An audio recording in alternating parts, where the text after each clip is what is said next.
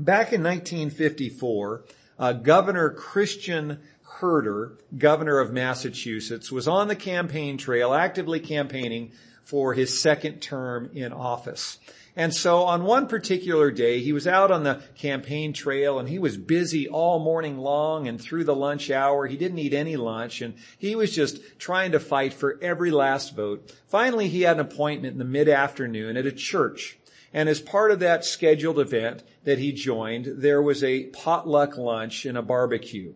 And so there he was mid-afternoon, and he was so hungry because he had skipped lunch a few hours earlier, and he was making his way through the buffet line. And so Governor Christian, he gets to uh, the lady who was serving the chicken, and she puts a piece of chicken on his plate. And he was so hungry, he normally wouldn't be so bold to ask, but he just had to ask. He said, "Ma'am, I'm pretty hungry. May I please have a second piece of chicken?" And she responded nicely, "Sorry, I was told that each person gets only one piece of chicken." And normally he was a rather bashful fellow, but he decided to pull a little rank on this occasion. He says, "Well, ma'am, do you know who I am? I'm the governor of this state."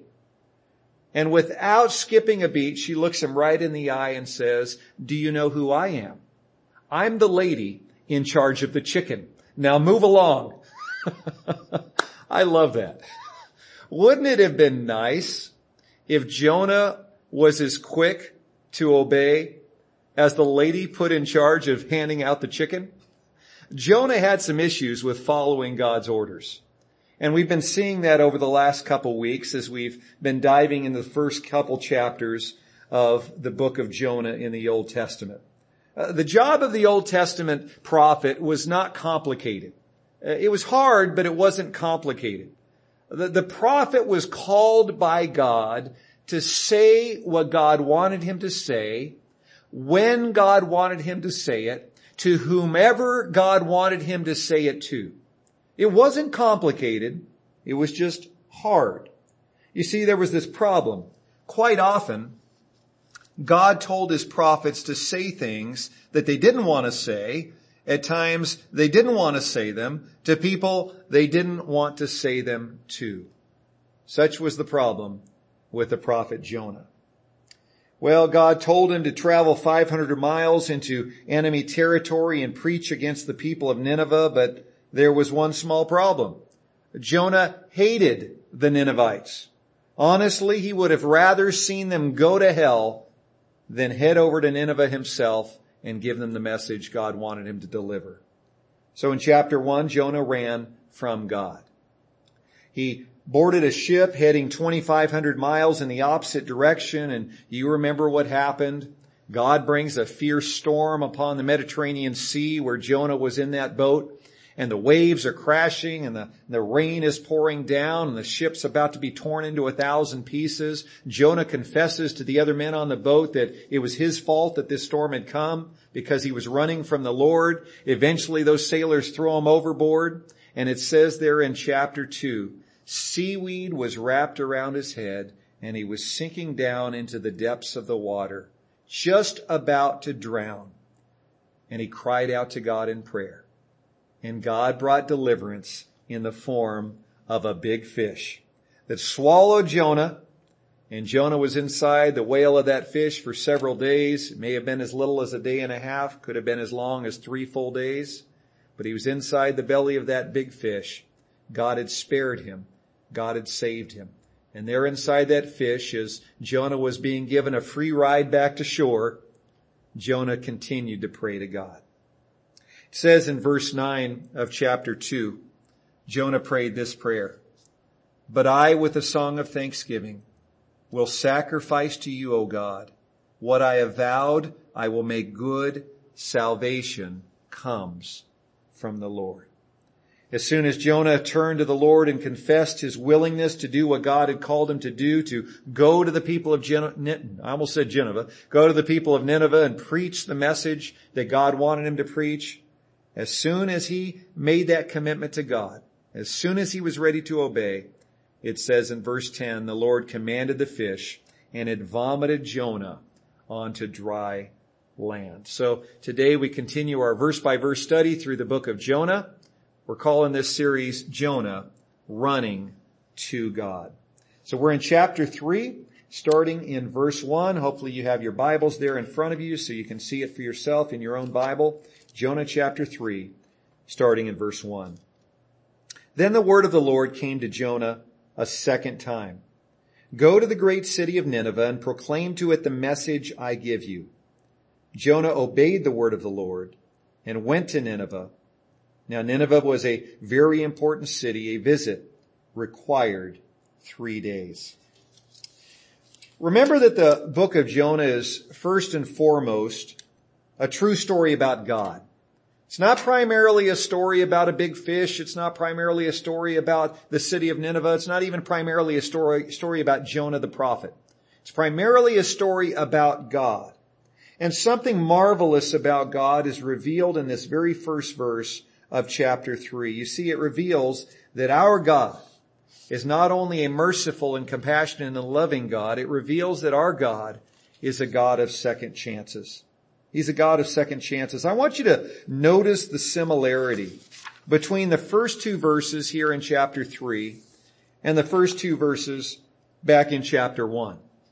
If you flip back to Jonah chapter one, verse one, it says, the word of the Lord came to Jonah, son of Amittai.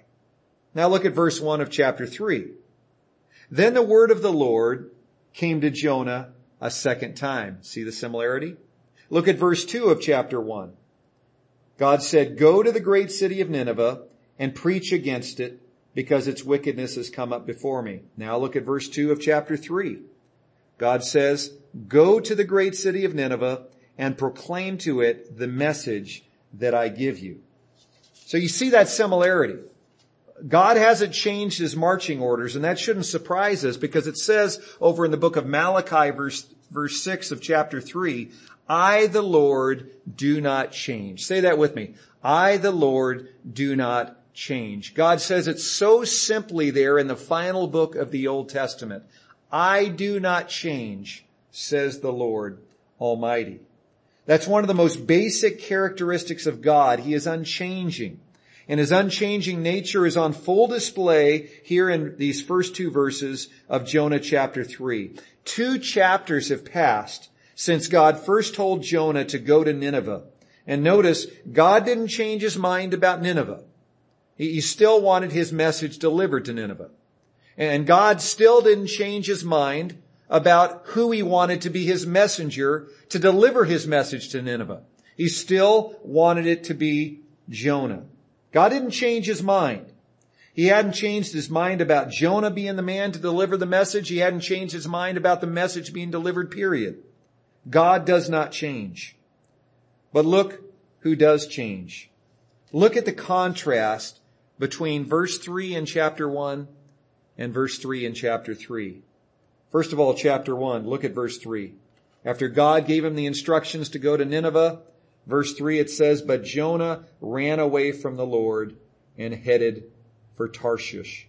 He went down to Joppa, where he found a ship bound for that port. After paying the fare, he went aboard and headed for Tarshish to flee from the Lord. Now, look at verse three of chapter three. Notice the difference. It says, now Jonah obeyed the word of the Lord and went to Nineveh. Amen? You see the change? God stays the same, verses one and two of both chapters one and three.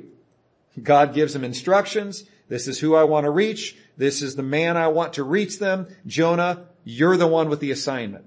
And God tells him virtually the exact same thing two chapters later.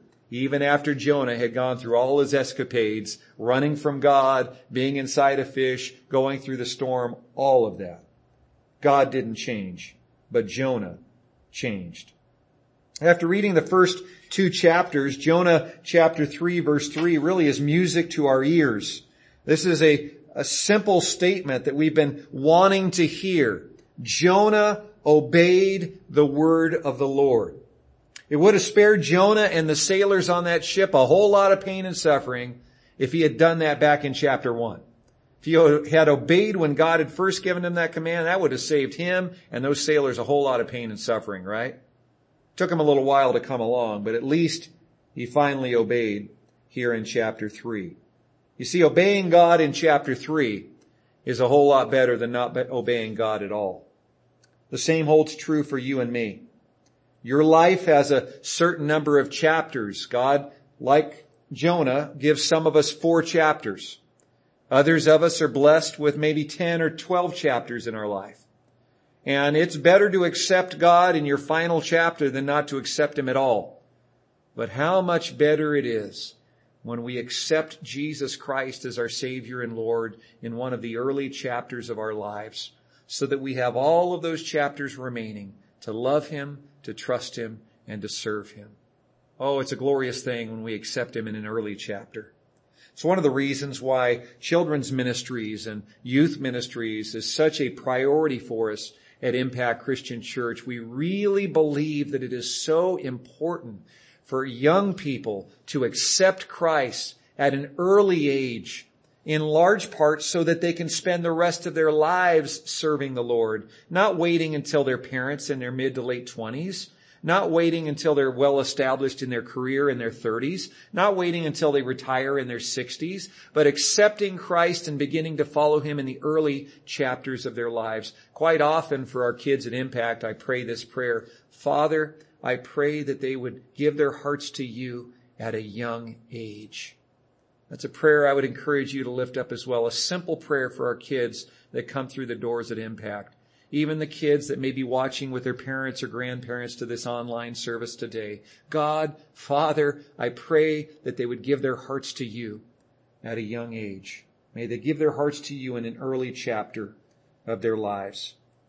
Now, God's Word doesn't tell us where the whale vomited Jonah onto dry land. My best guess is that the whale vomited him out right there in Joppa, that port city where he had boarded that ship to head to Spain in the first place. My guess is God had that whale head right back to that port and spew him out on the shore right there.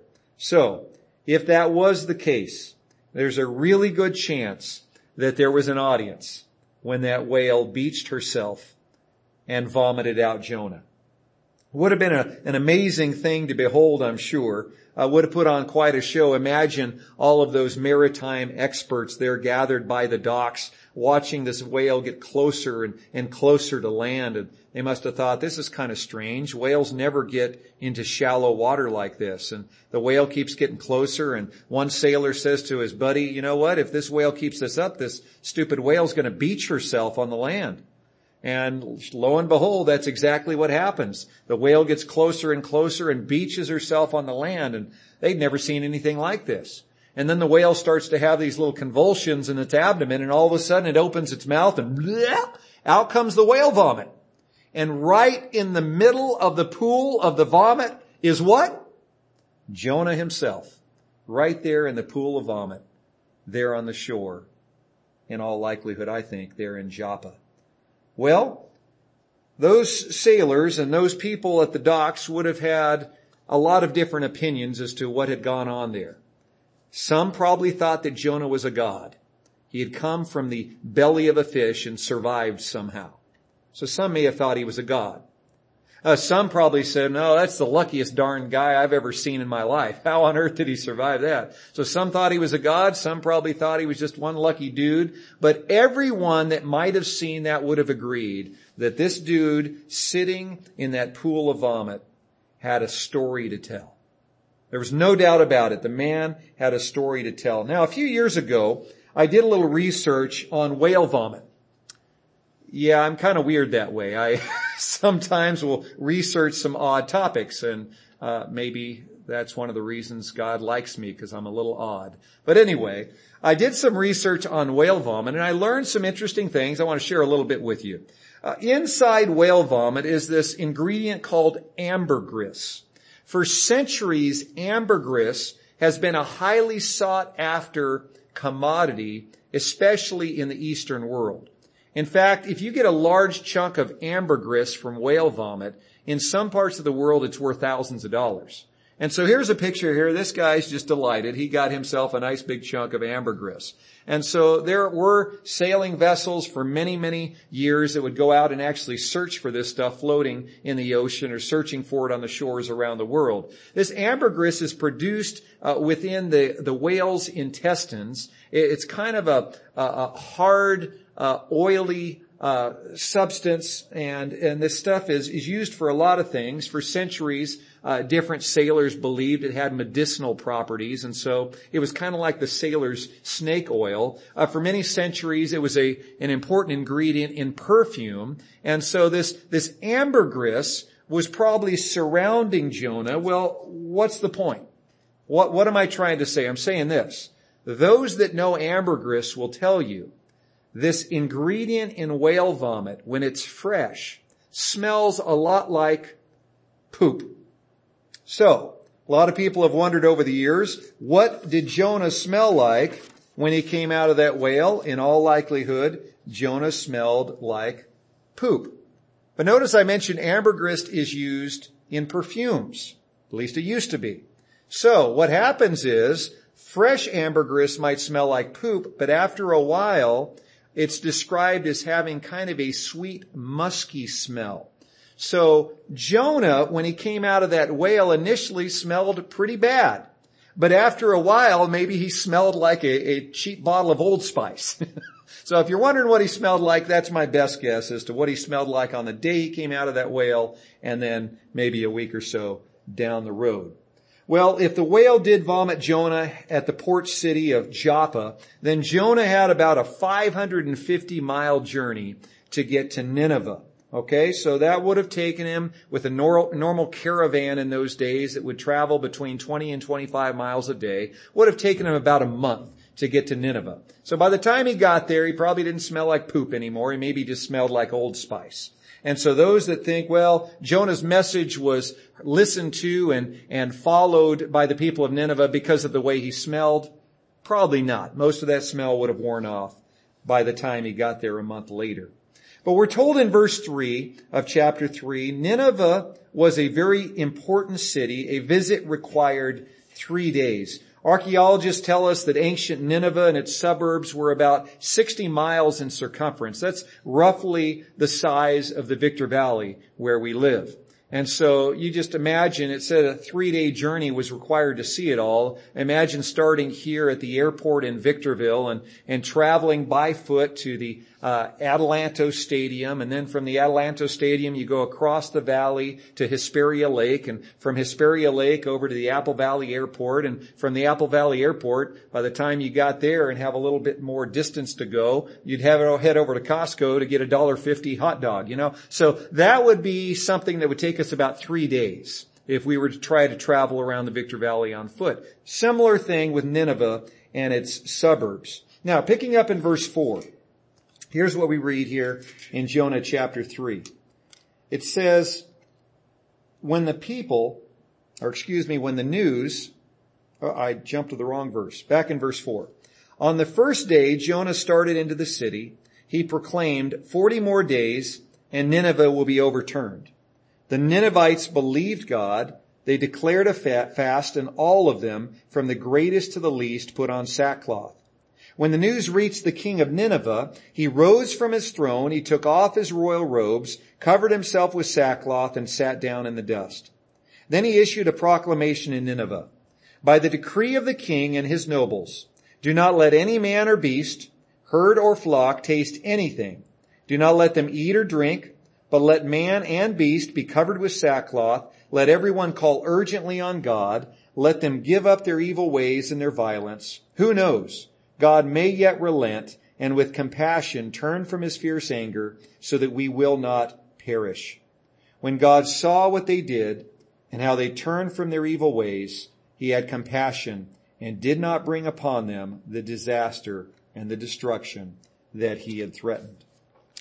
Well, after taking the scenic route to Nineveh, Jonah finally arrives in the city. He arrives in this city that he hates, and he's raring to go. He doesn't take the three-day tour, does he? He's ready and willing to obey the Lord, but it's pretty clear he wants to get it over with as soon as possible. So on the very first day, Instead of taking the three-day tour on the very first day, according to verse four, it says he proclaims forty more days and Nineveh will be overturned. Isn't that an uplifting message? forty more days and Nineveh will be overturned. In fact, in the original Hebrew, that sermon there is only five words. That's it. Five words. Not a very inspiring sermon. At least it had this going for it. It was short. Some might like that about it, but there wasn't much to that sermon. Just five words. Now, it's likely that this is just a small sample of the message, but I think it's safe to say Jonah didn't preach a long-winded message. Certainly, he pointed out their wickedness and violence. In all likelihood, he proclaimed God as holy and righteous, but that's about it. He didn't tell them to repent. He didn't teach them how to repent. He didn't seem to give them any hope that they could do anything to stop God's judgment from coming. His message was just doom and gloom, hopeless. I like how eighteenth century Bible scholar Matthew Henry says it. He says it this way, Jonah only threatened wrath and ruin.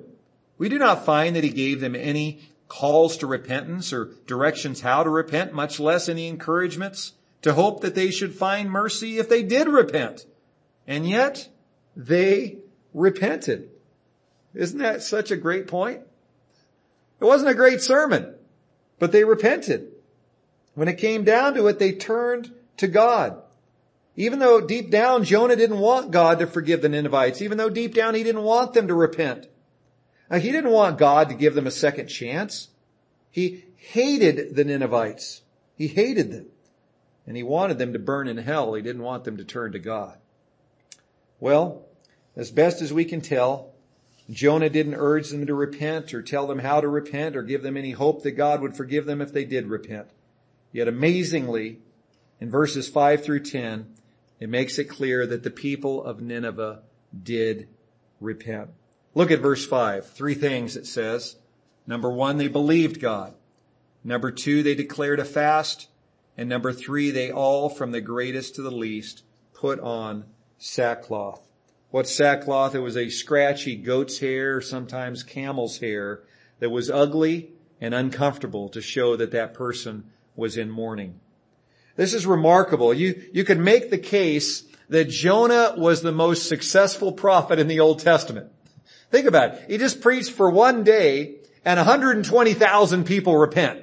Uh, that's not bad, is it? Uh, I, I've never had anywhere close to that repent with years of sermons. One basic sermon spread out over the course of, as far as we can tell, just one day, and one hundred twenty thousand people repent. The Ninevites even had to get their farm animals involved. They tried to get their farm animals to repent. They didn't let them eat food. They didn't let them drink water. They put sackcloth on their cows and their sheep and their camels. Remarkable. We don't see that anywhere else in the Old Testament or in the New. They were trying their best to turn to God. Now, over the course of the centuries, Jews and Christians have wondered why the people of Nineveh responded so quickly to Jonah's message. Because when you think about it, it wouldn't be normal for an entire city of over one hundred thousand people who maybe hadn't even heard the name of God to repent so quickly, especially because it was a pretty arrogant people. And so different Bible scholars have suggested a, a few different ideas.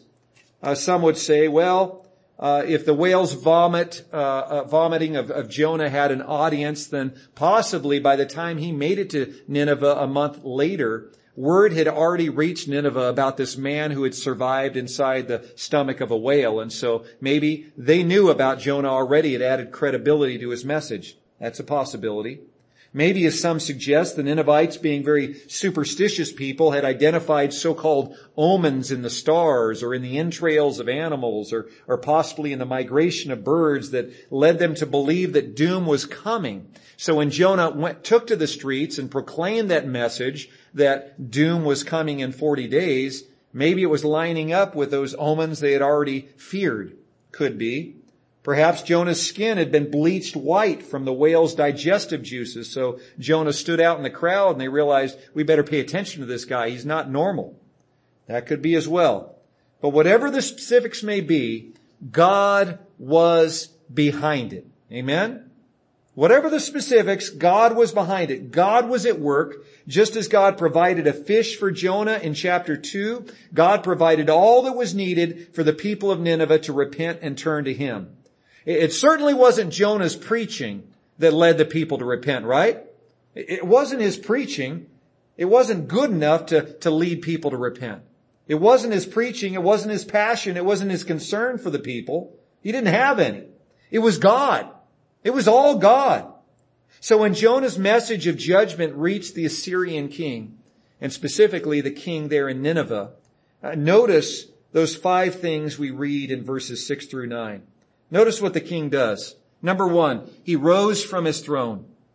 Number two, he, he took off his royal robes. Number three, he covered himself with sackcloth. Number four, he sat down in the dust. Number five, he issued a proclamation, commanding everyone in his kingdom to do the same, including the farm animals. Now, if the people of Nineveh had simply fasted and sat in ashes and put on the sackcloth, do you think God would have forgiven them? Do you think God would have relented from singing, sending calamity? I don't think so. Because in Isaiah chapter fifty-eight, God makes it clear that He is not impressed with fasting by itself. If fasting is just looking somber and sitting in ashes, God's not interested. Notice what it says in Isaiah chapter fifty-eight, starting in verse four. God's word says, "Your fasting ends in quarreling and strife and in striking each other with wicked fists. You cannot fast as you do today and expect your voice to be heard on high. Is this the kind of fast I have chosen? Only a day for a man to humble himself? Is it only for bowing one's head like a reed and for lying on sackcloth and ashes? Is that what you call a fast, a day acceptable to the Lord? Is this not the kind of fasting I have chosen? To loose the chains of injustice and untie the cords of the yoke, to set the oppressed free and break every yoke? Is it not to share your food with the hungry and to provide the poor wanderer with shelter? When you see the naked, to clothe them and not to turn away from your own flesh and blood? Then your light will break forth like the dawn, and your healing will quickly appear. Then your righteousness will go before you, and the glory of the Lord will be your rear guard. Then you will call, and the Lord will answer. You will cry for help, and He will say, 'Here I am.'" So the Bible is clear that fasting is a wonderful spiritual discipline when it is accompanied by heartfelt prayer, and this is a kicker, a true change in our behavior. If fasting does not include heartfelt, sincere prayer from, from the depths of your being, and if prayer and fasting is not accompanied with obedience to God's word, God is not interested in it. He's not interested. From what we read in Jonah chapter three, it's clear that the Ninevites' prayers and repentance were sincere. Notice in the king's proclamation what he commands all his people to do. It's in the second half of verse eight. He says, "Let everyone call urgently on God. Let them give up their evil ways and their violence." He knew they were a violent people, and he must have done his homework to realize that the God of heaven and earth was not a fan of violence. And so he said, "Give it up. Change your behavior. Change the way that you live." The king knew there weren't any guarantees that God would spare Nineveh the destruction He had threatened. He told his subjects in verse nine, "Who knows? God may yet relent and with compassion turn from His fierce anger so that we will not perish." And that's exactly what the God of heaven and earth did. Look at verse ten. "When God saw what they did and how they turned from their evil ways, He had compassion and did not bring upon them the destruction He had threatened." I want you to notice in verse nine and ten, twice the word compassion is used. It's a beautiful word. On the heels of showering Jonah with undeserved compassion, God showered the wicked people of Nineveh with undeserved compassion as well. You see, neither Jonah nor the people of Nineveh were too far gone to be reached by God's mercy and grace. And the same holds true for you.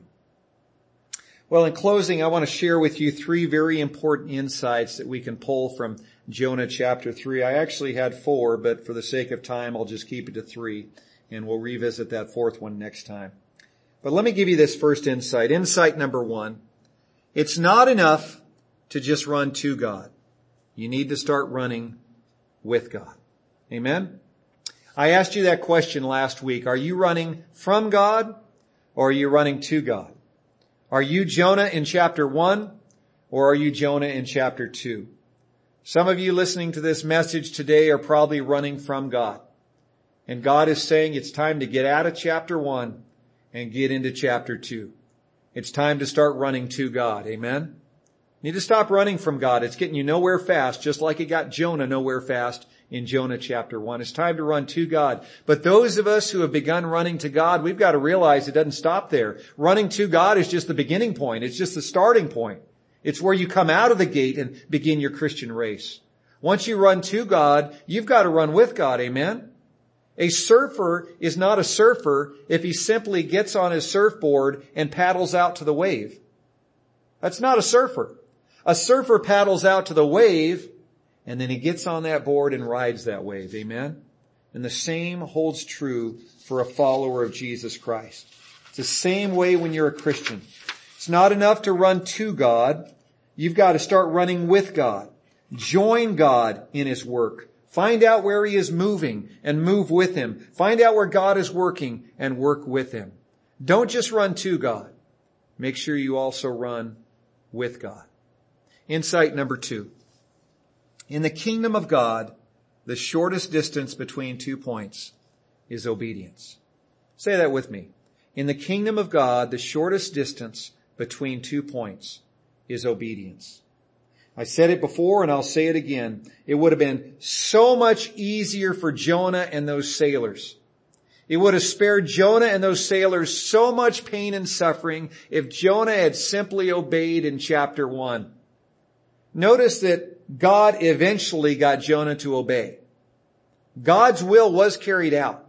That's one of the reasons we say that God is sovereign. He is in charge. If He is determined that you are going to do something for Him, you will do that something for Him. Eventually, one way or another, you're going to end up doing it because God has determined it and He's going to make sure that comes to pass. And so the question is, are you going to drag your feet in disobedience and rebel against God and run the opposite way? Or are you going to get with the program today? You see, the shortest distance between two points in God's kingdom is, in fact, obedience. Sooner or later, you're going to obey. But are you going to wait till the final chapter of your life to do it? I hope not. Start obeying God's word today. The shortest distance between two points is obedience. Finally, insight number three. The Ninevites' willingness to repent after hearing only one sermon exposes our foolishness for stubbornly refusing to repent after hearing many sermons. It's pretty remarkable when you think about it. One sermon. Just one sermon. And it wasn't even a good sermon. It wasn't even a, a sermon that Jonah liked giving. His heart was not engaged in that sermon. It was a vague sermon. It was a half-hearted sermon. He didn't even tell the people how to repent. He didn't even give the people any hope that God might change His mind and not bring calamity if they turned to God and repented of their sin. It was really a pretty shoddy sermon. But the people still repented, didn't they? The people still turned to God. Well, in contrast, millions of Americans across this great country have Bibles on their bookshelves at home, and they have heard dozens, if not hundreds, of good sermons spelling out clearly that Jesus Christ is the only way to God, that Jesus Christ is the only way of salvation, the only way to make it to heaven. And so many millions of Christians, after hearing dozens, if not hundreds, of good sermons, have still rebelled against God and pushed Him to the side and hardened their hearts.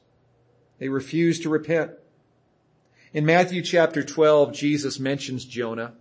And here's what He says in Matthew chapter twelve. For as Jonah was three days and three nights in the belly of a huge fish, so the Son of Man will be three days and three nights in the heart of the earth. The men of Nineveh will stand up at the judgment with this generation and condemn it. For they repented at the preaching of Jonah, and now one greater than Jonah is here. One greater than Jonah is here. It's Jesus Christ. Far greater than Jonah. So much more clear in his preaching than Jonah.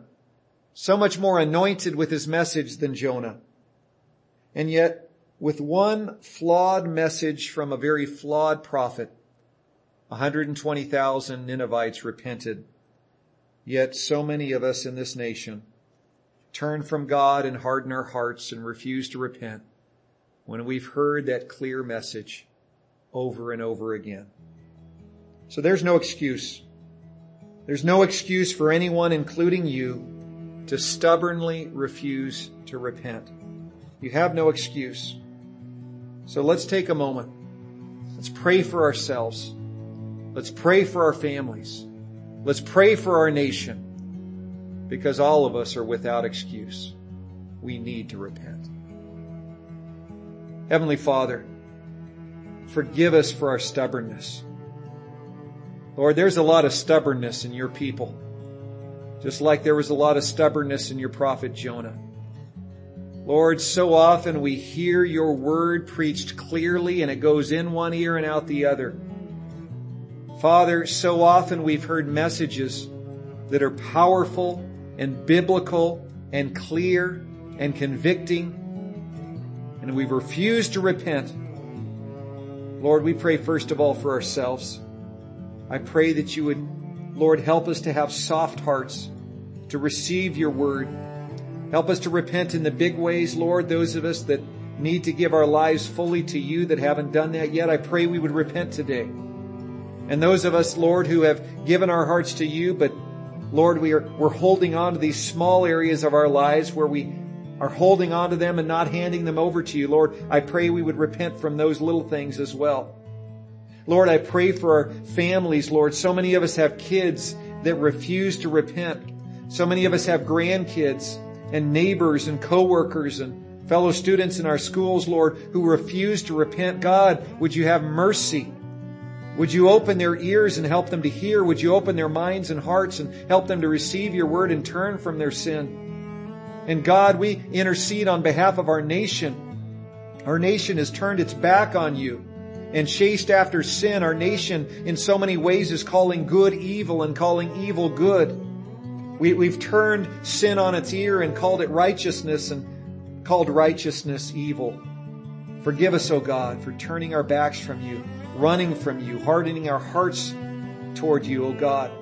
I pray that our nation were to repent. I pray that our national and state and local leaders would repent. May we turn to you, O God. May we turn to you. Help us not, Lord, to forsake the grace that could be ours. Help us not to turn our backs on your salvation. I pray, O God, that we, like the people of Nineveh, would hear your word and receive it humbly and repent. In Jesus' name, amen. Amen. I just find that so remarkable that God uses flawed men like Jonah and flawed messages like Jonah's sermon to change entire cities. This message I've shared with you today, I've tried to share it clearly, I've tried to share it accurately, but it is by no means a perfect message, and I am by no means a perfect messenger. But that's rather irrelevant. God wanted you to hear that message today, flaws and all.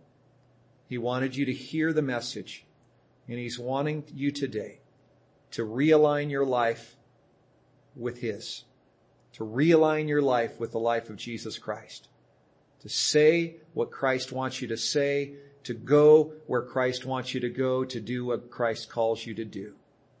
And if you've never made that decision to follow Jesus Christ and get on that wave and ride it with him, then today is the day to do it. It's not complicated to become a follower of Christ. It's not easy, but it's not complicated. We like to share the A B Cs. A, admit that you are a sinner and you need Jesus as your Savior. B, believe that Jesus died on the cross for your sins and is your only hope of being forgiven and going to heaven someday. And C, choose, beginning today, choose to follow Jesus Christ from this point forward through every remaining chapter in your life until God calls you home. If you made that decision today, to accept Christ as Savior, I encourage you to reach out to one of our prayer counselors right now. Their names and phone numbers are at the bottom of the screen. Call them, text them, let them know that you've made this decision. And we'd love to talk to you about getting baptized as soon as possible, because baptism is what Jesus Christ wants you to take part in, to let everyone know, I'm serious about following Jesus Christ from this point forward. My old life is buried. My new life is raised to follow Jesus Christ. I am a new creation in Christ. If you've made that decision today, I want to say congratulations to you. That is the best decision you could ever make. If you've been backsliding, it's time to paddle out and start joining Jesus on that wave. Maybe you need to reach out to one of us right now and say, hey, I want to rededicate my life to Christ today. Would you pray with me? We'd be happy to do that. Or maybe you're a baptized follower of Jesus Christ who simply is a Christian without a church home. And if you'd like to make Impact your church home, we'd love to talk to you about that as well. Whatever that decision may be today, you reach out to us as God's Spirit leads you to. God bless you as you serve the Lord this week. Serve Him with all your heart. Do everything you can to serve the Lord, repenting and turning from anything that's not in line with what He wants you to be doing and what He wants you to be saying. Let's follow Jesus Christ with everything we've got and finish this book of our lives well. I don't know how many chapters you have left, but however many it is, live them for Jesus Christ. God bless you. We'll see you next weekend.